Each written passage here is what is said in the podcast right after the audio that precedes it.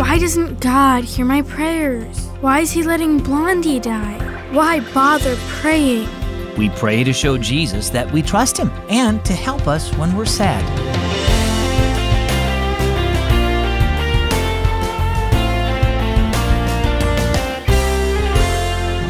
Welcome to Keys for Kids. My name is Zach. When I was 10 years old, I had a pet hermit crab named Mo who got sick. He wouldn't move much or eat any food, and eventually he died. I remember being so sad about it, and I wondered why God would let him die. And then my mom shared this verse with me from Psalms 147, verse 3. It says, He heals the brokenhearted and bandages their wounds.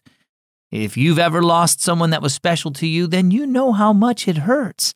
Always remember that you can go to God with your sadness. He wants to help. Now, for our story, it's entitled The Great Comforter. Grace held her golden retriever's head in her lap and scratched behind her silky ears. But Blondie didn't look up at her with big brown eyes like she usually did. Instead, she lay still, barely breathing. Why doesn't God hear my prayers? Tears flowed down Grace's cheeks.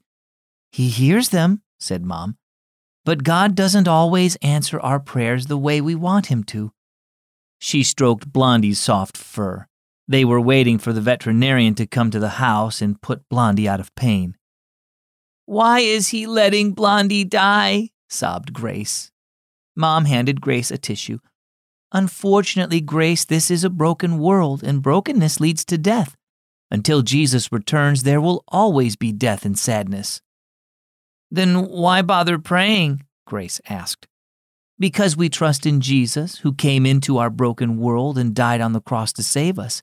He understands our pain, and even though He sometimes allows sad things to happen, He will send us peace and comfort to help us through it.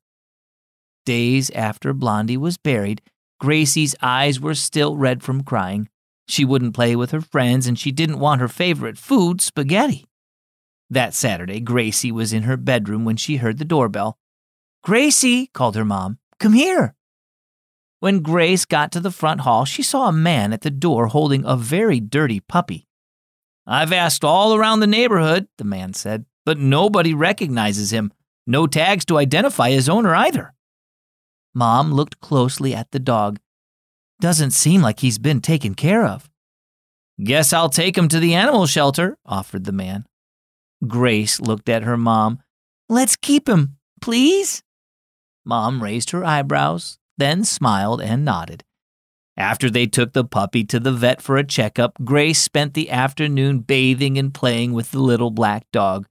We should call him Wiggles, she said. His back end hasn't stopped wiggling.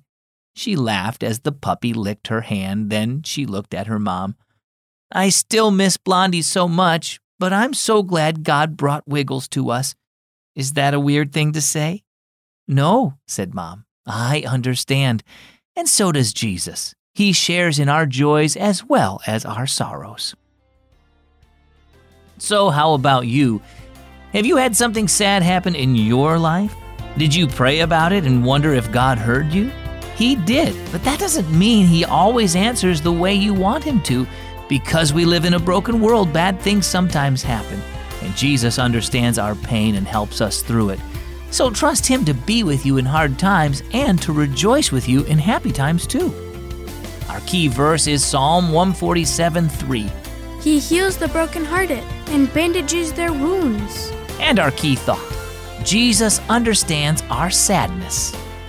There's even more great music and programs for you on Keys for Kids Radio. Visit keysforkids.net to tune in today. Well, my name is Zach, and I'm glad that you joined me today on Keys for Kids. We'll see you right back here tomorrow.